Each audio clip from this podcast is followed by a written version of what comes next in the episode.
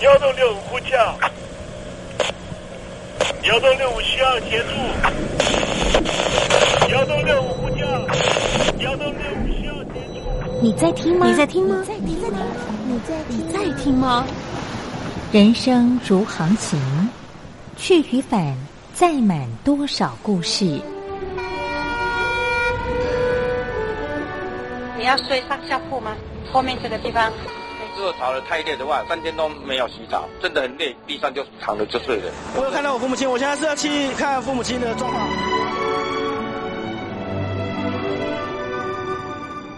聆听故事湾，让每个故事找到属于自己的码头。我到了那儿以后，我们就往妈妈家去。我一到那边，就感觉我妈妈已经她能够活活下来都不容易，我知道。她没她没跟我讲，我也不敢问，好好苦。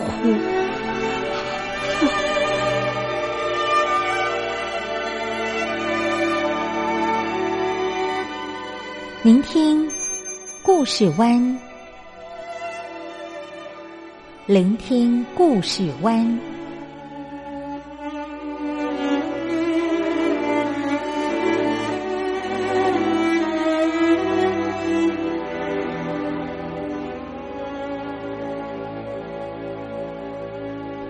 故事总有一个停泊的港湾。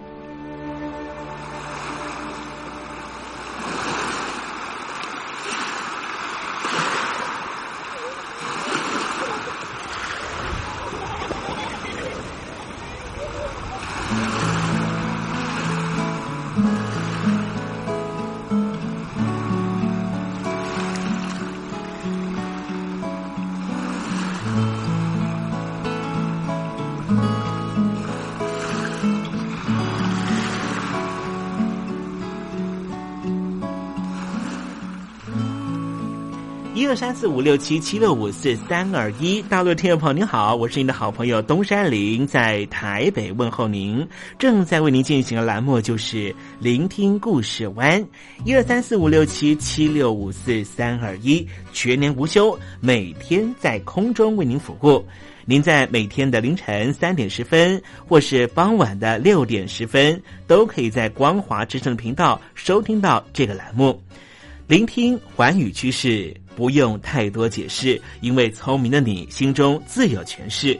亲爱的听众朋友，我们的节目早晚各一次，听众朋友你可以选择最适宜的时间，和东山林共度这短暂的五十分钟的时光，就在光华之声的频道空中相见。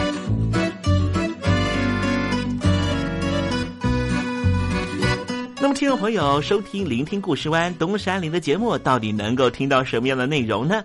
尤其啊，我们环宇全世界，焦点放到神州大陆啊，光是整个中国大陆呢，就有将近九千家不同的大大小小的电台了。我们的节目到底有什么不一样的地方呢？嗯，让东山林自吹自擂一下吧啊。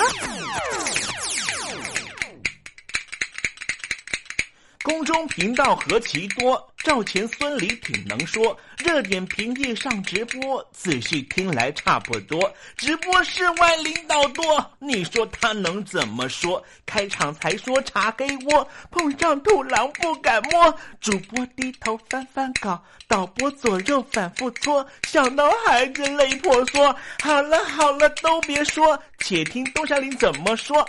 东山林不是红太狼，也不是那喜羊羊，亲亲海上一叶舟，才能自在自在说。客官呐、你拉把椅子随便坐，袒胸露背床上卧，怎么自在怎么做，就当这是自己家，自己家。睁大眼睛，show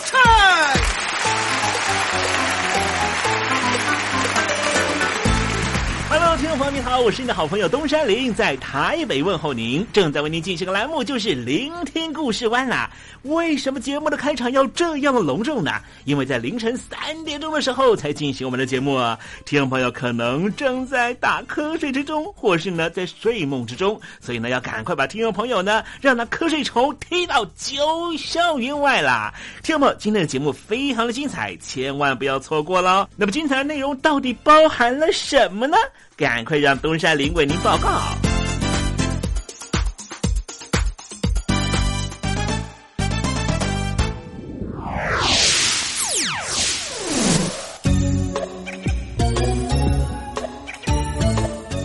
星期五，星期五，猴子去跳舞。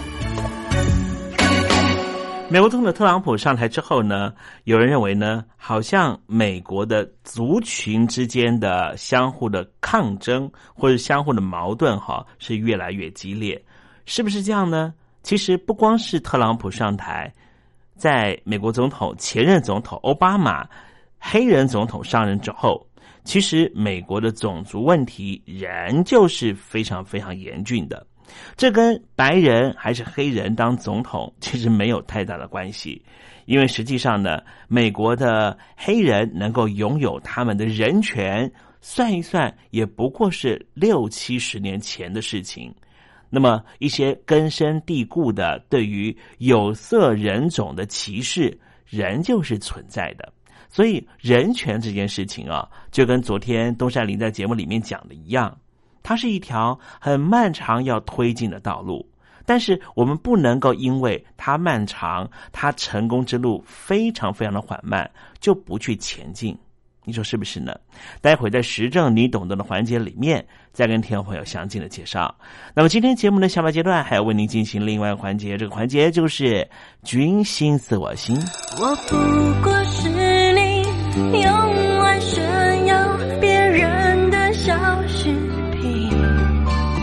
是你的小饰品？我是彤彤，不要当别人的小饰品，也不要做人家的大花瓶。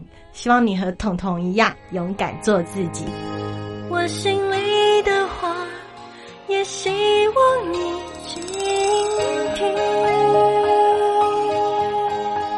邀请您收听东山林的节目。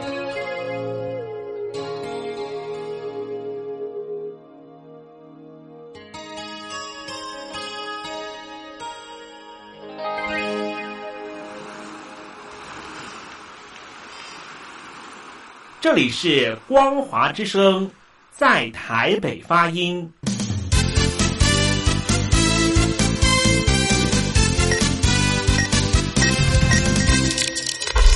习近平马克思喊你回家吃饭。习近平马克思喊你回家吃饭。习近平马克思喊你回家吃饭。一百年前，一群学生。踏上天安门，向政府讨个说法。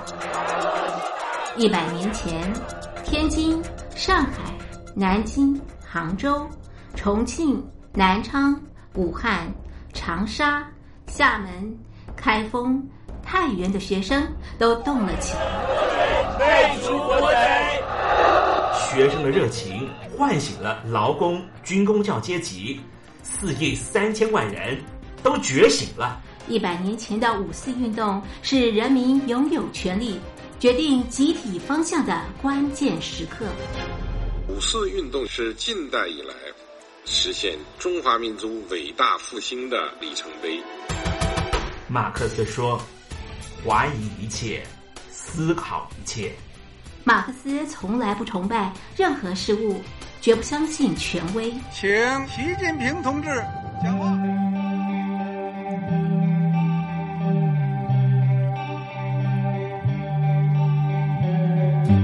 听众朋友，您陷落在中国式的寂寞里吗？一个人上班，一个人吃饭，一个人回家，一个人上网，一个人追剧。马克思只相信，一个人只有为他人的幸福生活而战，最终才能够拥有自己真正的幸福。五四大英雄，我能救中国。写信告诉我你能做什么，你要做什么。就从你的班级做起，就从你的办公楼做起，就从您住的小区做起吧。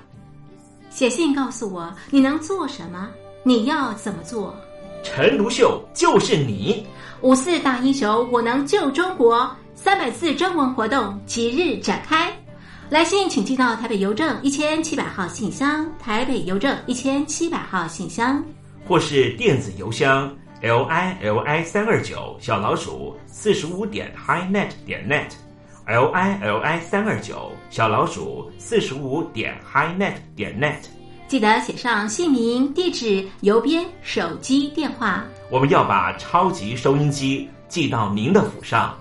五四大英雄，我能救中国。三百字展现您的行动力。活动直到七月十五号。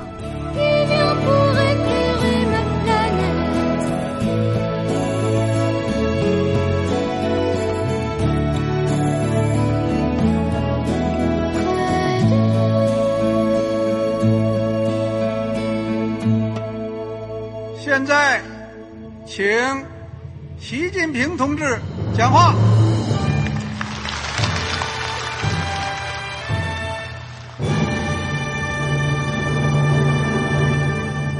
中国梦必须紧紧依靠人民来实现。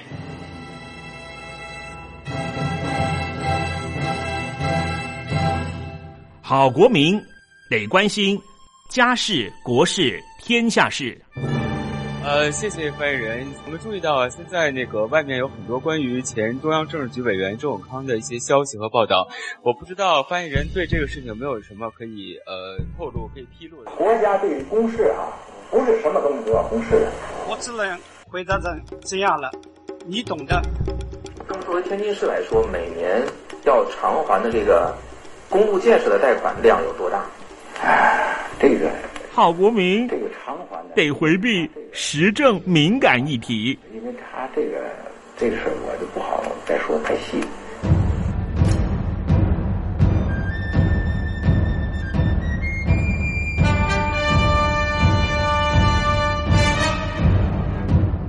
我们要坚持人民当家作主，坚持人民主体地位。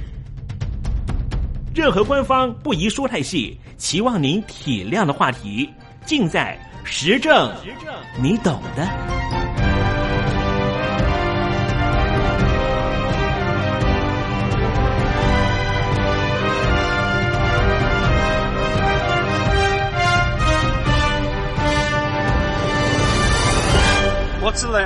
回答这样了，你懂的。那些官方无法为您说太细的事情，就让东山林为您详细的说明白。天婆早上好，晚上好，正在为您进行的栏目就是聆听故事湾。此刻为您进行的环节就是时政，你懂的，一同关心焦点话题。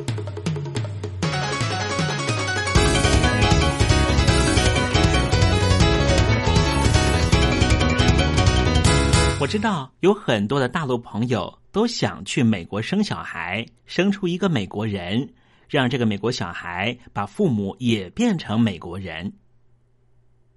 我想在政治学里面，这就叫做以脚投票。去当美国人，当然可以享受百分之百的自由，但是也别忘了，美国内部也有一些问题，比如说种族问题。虽然说在美国的社会里面会不断的强调不可以歧视少数民族，美国的媒体上面也是如此不断的宣扬，但是它仍旧根深蒂固的影响美国一些重要的决定。今天东山林就跟听众朋友来爬树历史一下吧，时间要回到一九九零年代的夏天。美国当时有一个纳粹主义团体，原本预计就在一九九八年的八月八号这一天，在白宫前面展开游行，使得华府警方如临大敌，出动了上千名远警在场戒备。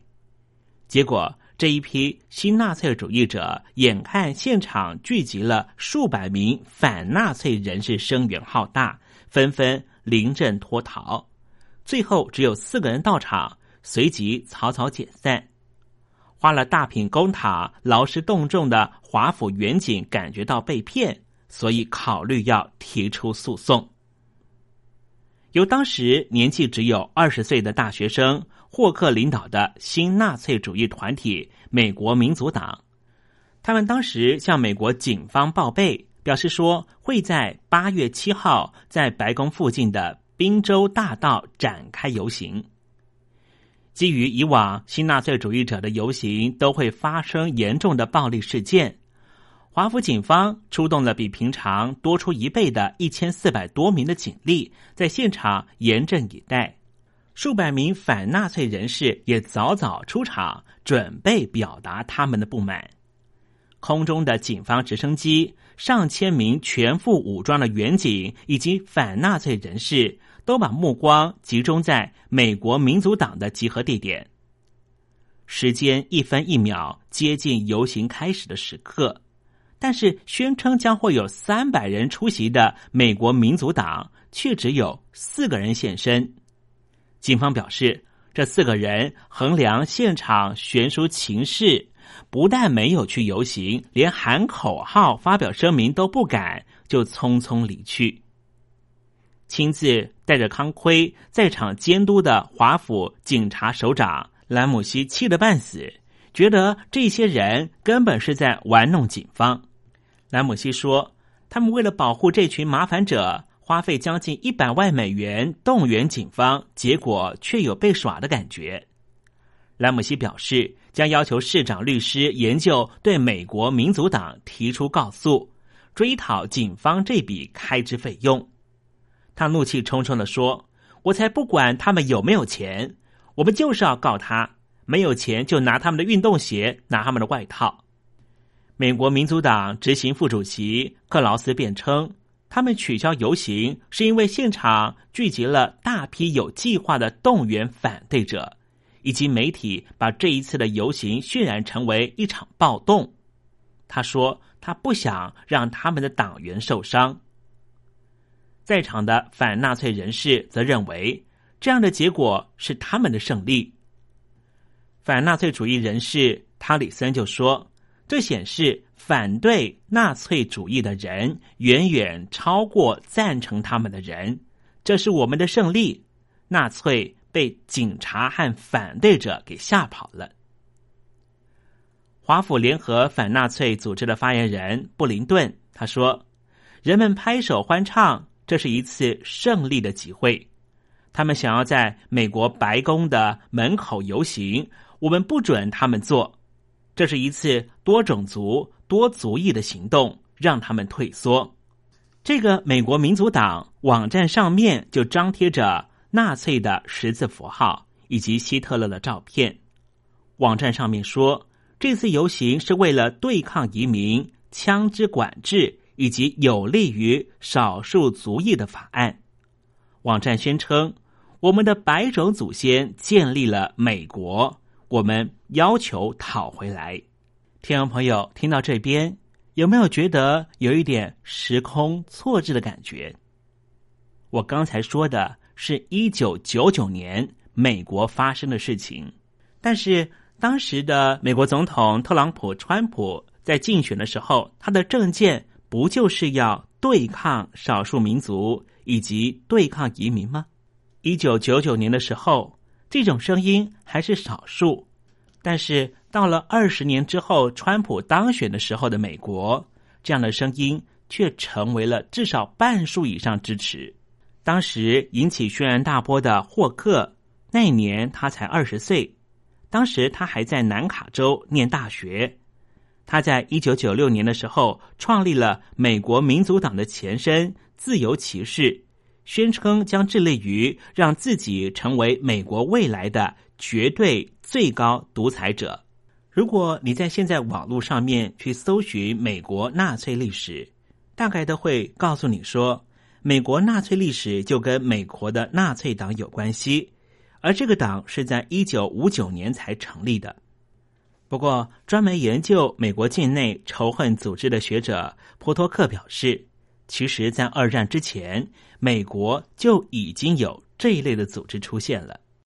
为了直播这一集，东山林特别到了美国公共图书馆，查阅了许多硕博士论文。结果，在一份博士论文里面，爬书到了一段历史。这段历史披露了美国佛蒙特州历史上最黑暗的秘辛。在一九二零年代到一九三零年代。当时，美国科学家就曾经有一项积极的优生计划，要消除这个州的堕落退化的血统，而且让当地注入昔日拓荒者的优良血统。而当时这一项为期十二年的佛蒙特优生调查，是由一批独立的社会科学家发展出来的。他们研究佛蒙特州好的和坏的血统。并且列出哪一些是需要被确实淘汰的家族。这份报告在一九三零年代就在佛蒙特州的州立官员的手中不断流通着，最终导致于这个州在一九三一年通过了绝育法。根据波士顿环球时报的报道说。这份法案造成了数百名佛蒙特乡村地区的穷人，以及艾贝纳基印第安人和其他不认为是健全者，完全必须绝育。优生学源自于社会达尔文主义，而佛蒙特州并非美国唯一实行绝育法的州。在二十世纪前二十年，进步主义者持着优生学概念。对穷人的悲惨不幸，不止着手处理，还采取预防措施。因为许多研究都显示，隐性基因和近亲繁殖会造成家庭暴力和酗酒，因此社会科学家认为，借由降低离病和未婚配偶的生育率，并且配合吸纳优良血统的移民者，就可以打造一个更健全的社会。追查这段历史，写成博士论文的学者叫做南希·拉法佛。他说，佛蒙特人似乎愿意接受这种优生学的解决方案。他说，这种优生计划的公共档案反映出当时那些科学家令人痛恨的心态。他说，当时佛蒙特大学动物学教授伯金斯。他投入追踪一系列佛州家族，也就是拉法佛所说的堕落的血统。由田野调查工作者选出特别恶名昭彰的家族，并且发表名为“杜拉托家族第四代四个堕落子孙冒险婚姻”的结果报告。在这份报告里面，研究者访问这个家族的邻居和地方官员。有时会附上这个家族耗费纳税人金钱的估算值，还把一个大家庭称为昂贵的奢侈品。一份研究者在报告中指出，如果不准理查、塞门、约翰和约瑟夫家族生出第三代，佛蒙特州将会更幸运、更快乐。伯金斯的研究在一九三一年使得佛蒙特成为美国第三十一个对残疾人士或低能者实行绝育法的州。现有记录并没有办法显示绝育政策的实施范围，或者这些残疾人士可以有什么其他选择。但是，这个法律在一九六零年和一九七零年代陆续被各州废止。根据马州大学波士顿校区政治学专家戴安·保罗的研究，绝育法废止之前，全美总共有六万人依法绝育。佛蒙特的绝育人数只占其中很小的部分。现在年纪已经快八十岁的拉法佛，他原本是生物学的教师。他说，起初他很犹豫是否要就这个题目来做博士论文。因为他认识的一些人的亲属曾经被当年那些科学家认定是不是生存的家系，尽管曾经放弃了十七次，他最后决心要把这个不公不义的社会历史告诉现代的美国人。到目前为止，没有历史学家就佛蒙特州这项计划写过任何的书。这种州级的优生计划以往鲜为人知。历史课程除了讲述奥地利科学家孟德尔的革命性遗传学说，以及纳粹德国曲解这个学说的暴行，其他不再会提到。佛蒙特州这一份原始档案四十箱的资料，是由历史学家丹恩在一九八零年代中期意外在这个州的精神病院的洗衣间发现的。丹恩教授，并且在一九八六年首度发表了一篇小论文。已经五十来岁的妇人拉希洛，他就是当时应该被铲除的艾贝纳基印第安人。他的父亲那一辈的人确实并非自愿的解狱。他说，对他而言，伯金斯似乎就像希特勒是一样的。加拉佛在看过了伯金斯写原报告之后。不再这样相信科学，也不太相信自己。他说：“这件事情让人觉得卑微渺小。或许那些科学家终其一生都认为自己在做正确的事。”一九三零年代的美国有很多地方都实施强制绝育法，也就是剥夺了那些认为有疾病的人，你们不能够拥有下一代的权利。无论是优生学的考量，还是遗传学的考量，这都是多数人去剥夺少数人权利的一种作为。听众朋友，你想成为美国人吗？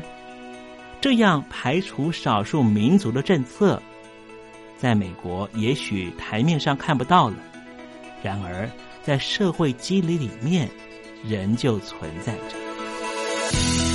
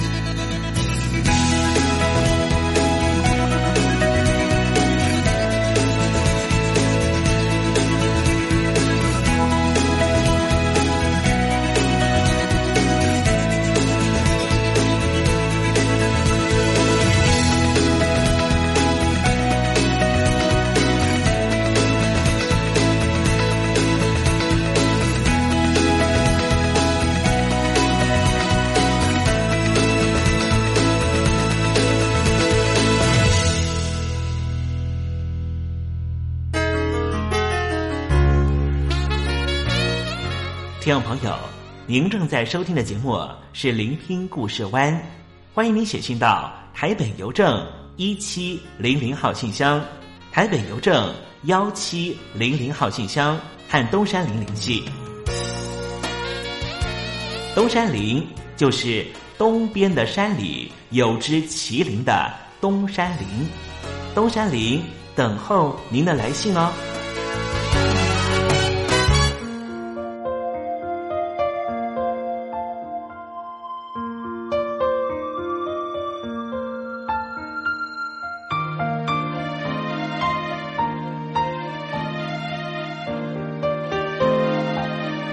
送上一首陶晶莹带来的歌曲，叫做《夜哭过》。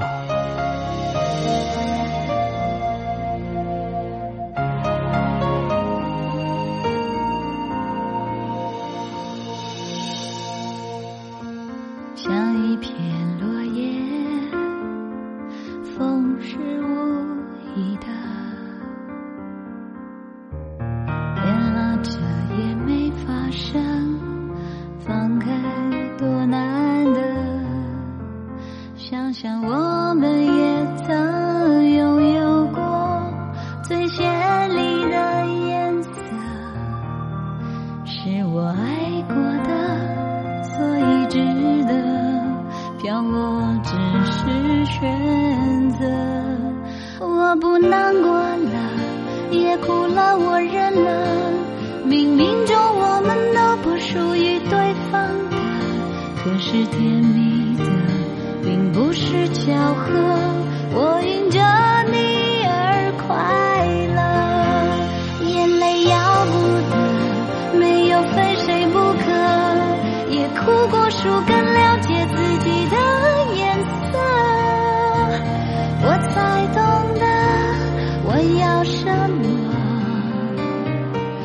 比较是。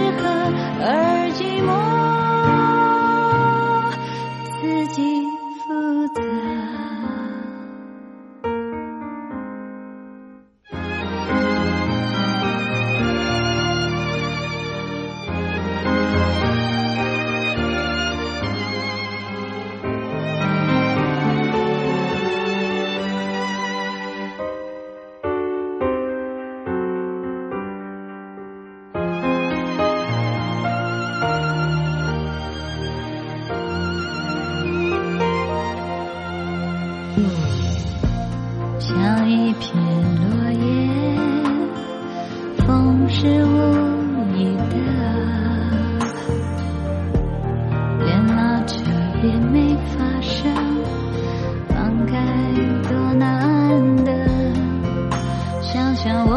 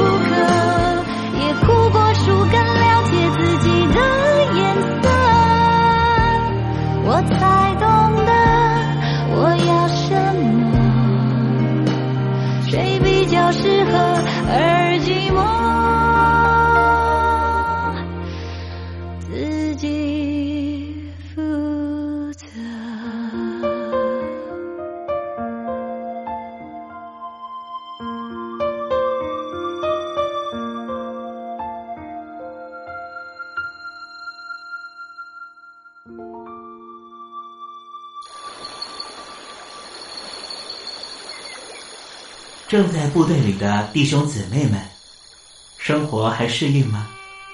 吃了还习惯吗？有家乡味吗？夜里爬得起身吗？床好不好睡呢？脱下军装，卸下盔甲，你还记得你自己吗？就让东山林陪你走过这几番寒暑吧。因为军心。自我心。黄昏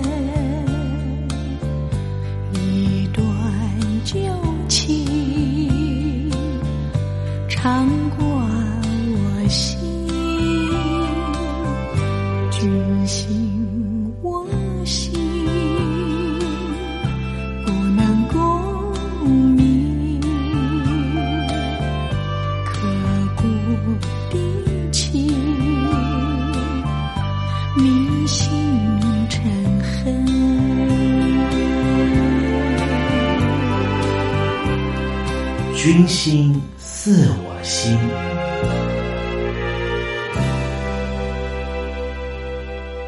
Winners find a way to find and excuse losers。这句话讲的是什么呢？就是成功者找方法，失败者找借口。好莱坞的男演员席维斯·斯特龙，他曾经演过《洛基》，是男主角。在还没有成名之前啊，他十分落魄，身上只有一百块美金，甚至连房子都租不起，每天只能够睡在公车上。当时他立志说要当演员，所以啊，信心满满的跑到纽约的电影公司试镜。但是因为外貌不出众，而且讲话咬字不清楚，多次被拒绝。在被拒绝了一千五百次之后，他写了《洛基》的剧本，并且拿着剧本四处推销，又被拒绝了一千八百次。但是啊，他始终不死心，终于遇到一个肯接纳他的老板，坚持到底的席维斯·斯特龙，终于如愿以偿，最后成为闻名遐迩的超级巨星。以前东山林在参军的时候啊，班长曾经在部队里面告诉我说：“是不是没有理由？”这七个字就是训练军人服从的基本要诀。所以他要求我们啊，在兴趣中心的时候呢，不要提出任何的借口和理由。虽然说现在听起来似乎不是一个人性化管理的要诀，但是当时的训练。让我未来面对人生很多的困难，尤其在工作上面的时候，好像得到了不少的启发。那么今天我们在节目里面就特别邀请到来自于东海大学的彭怀珍教授，告诉我们成功的人他们如何成功，而失败的人又会有哪些比较特别的特质呢？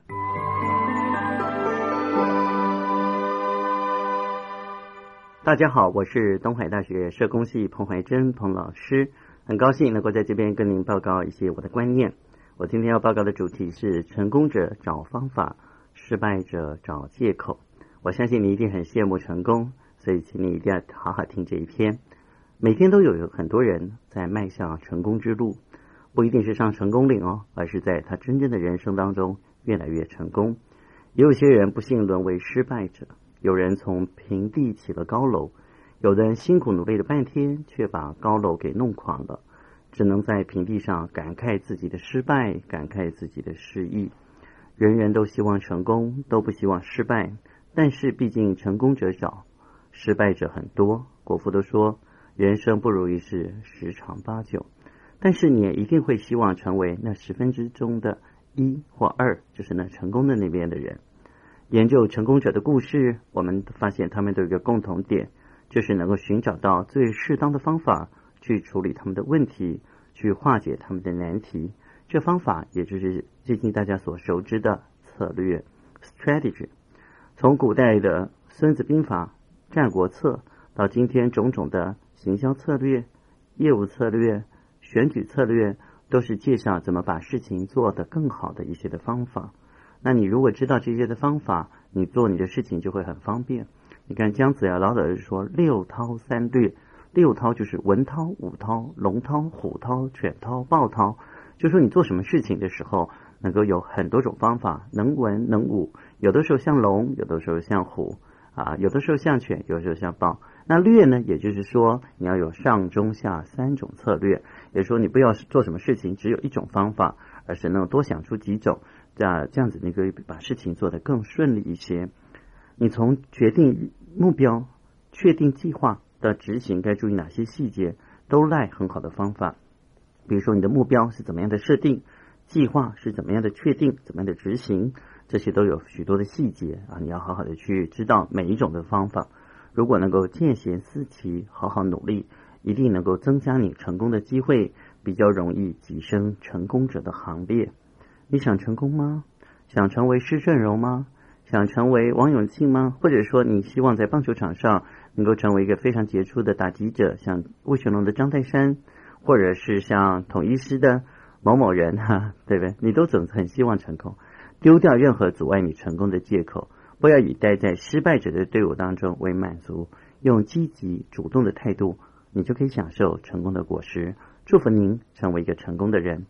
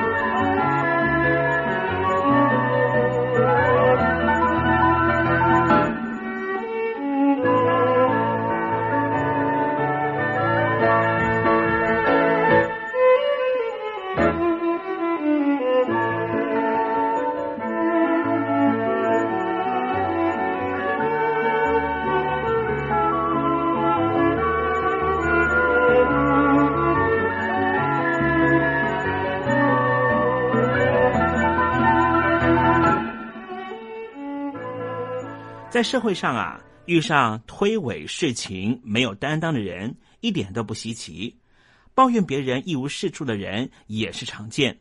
不知上进又不肯学习的人呐，那也是在所难免，都会遇到。如果说要找一个肯吃苦耐劳、肯学习又认真、有创意、凡事以服务为初衷的人呐，那真是非常难找。要做一个不甚稀奇的人很容易，学校老师没有教，大家都学得很快，也学得有模有样。要做一个稀奇的人呐，其实并不难。只要观念转个弯，态度调整一下，这些老师全教了，只是大家不愿意老老实实的去做。出了校门，不再有人在你身旁耳提面命，态度应该这样，事情应该那样。进入社会，不再有人拿出十足的耐心教你做功课，给你宽裕的时间学习，一切都得为自己负责。像是一艘从未出过港的新船，要自己去游历汪洋大海。其实，历经多年的社会历练，东山林认为，凡事在于态度。当一个人的态度出现了差池，哪怕他再杰出，必然都会有不为人认可的部分。只要态度调正确了，可说是成功者为成功找方法；而态度不正确。那就叫做失败者为失败找理由。因为个人工作上的历练，在日常生活上，我很习惯对问题采取直接的切片处理。什么叫切片呢？就是单刀直入。单刀直入如何来解决问题呢？就是他最是能够洞察问题的方式。一个被自己定义成问题的问题，当然不能够视而不见、听而不闻、思而不考。除非那个人是别人的问题。话说回来，真正要严加管教问题的是关于自己。要是自己能够管的问题，不就不是问题了吗？我们总是把全部的力气用在对付别人身上，也许从未试过想办法对付自己这个方法。当你把所有的力气花在别人身上的时候，你会发现问题总是永无止境。如果你换个角度，把力气用在对付自己的缺点上，用在自我提升上，顿时所有问题都不再是问题了，因为你将会变成一个消融问题的人，而不是穷于应付问题的人。在过去那么多年工作职场上的经验，我发现有三种主要的工作态度。第一种就是永远以个人利益为前提。而这种工作者往往将自己导向失败。第二种就是以部门利益为重心的人，凡是对他的部门有利，他就会双手赞成；反之，他完全不会理他。这种工作者通常有非常大的门户之见，遇到横向沟通的时候就会出现问题。第三种是以大局为重，以公司的利益为使命。通常是公司最优秀的成员，也大多是可以担大任的精英分子。无论如何，个人在生命历程里面要创造出个人的优势，只要掌握几个原则，就是学习、负责、创意、服务和信任，必定可以为自己交出一张漂亮的人生成绩单。听众朋友，如果你想当成功的人，一定要迈向成功。往成功趋向去找出方法，达成你的目标，而不是面向他人，从别人身上找出无法让自己成功的原因，这是不对的。你说是不是呢？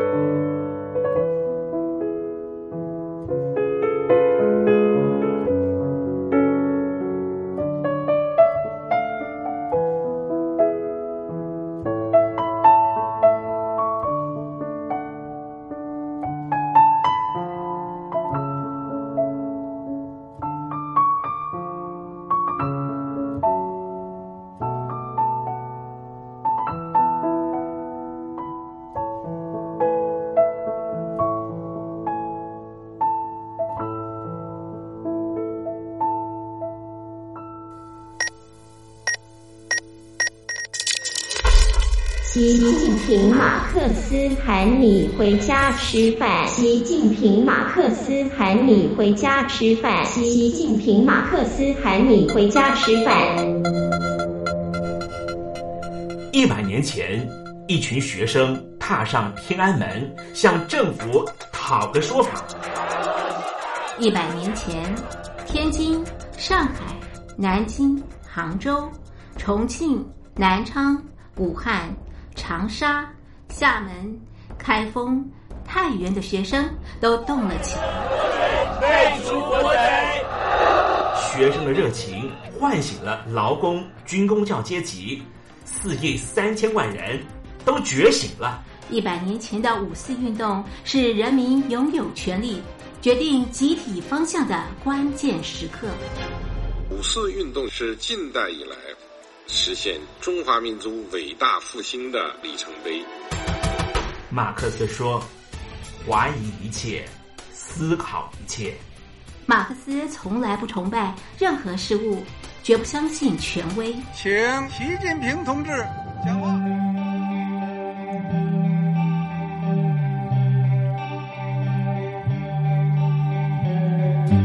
听众朋友，您陷落在中国式的寂寞里吗？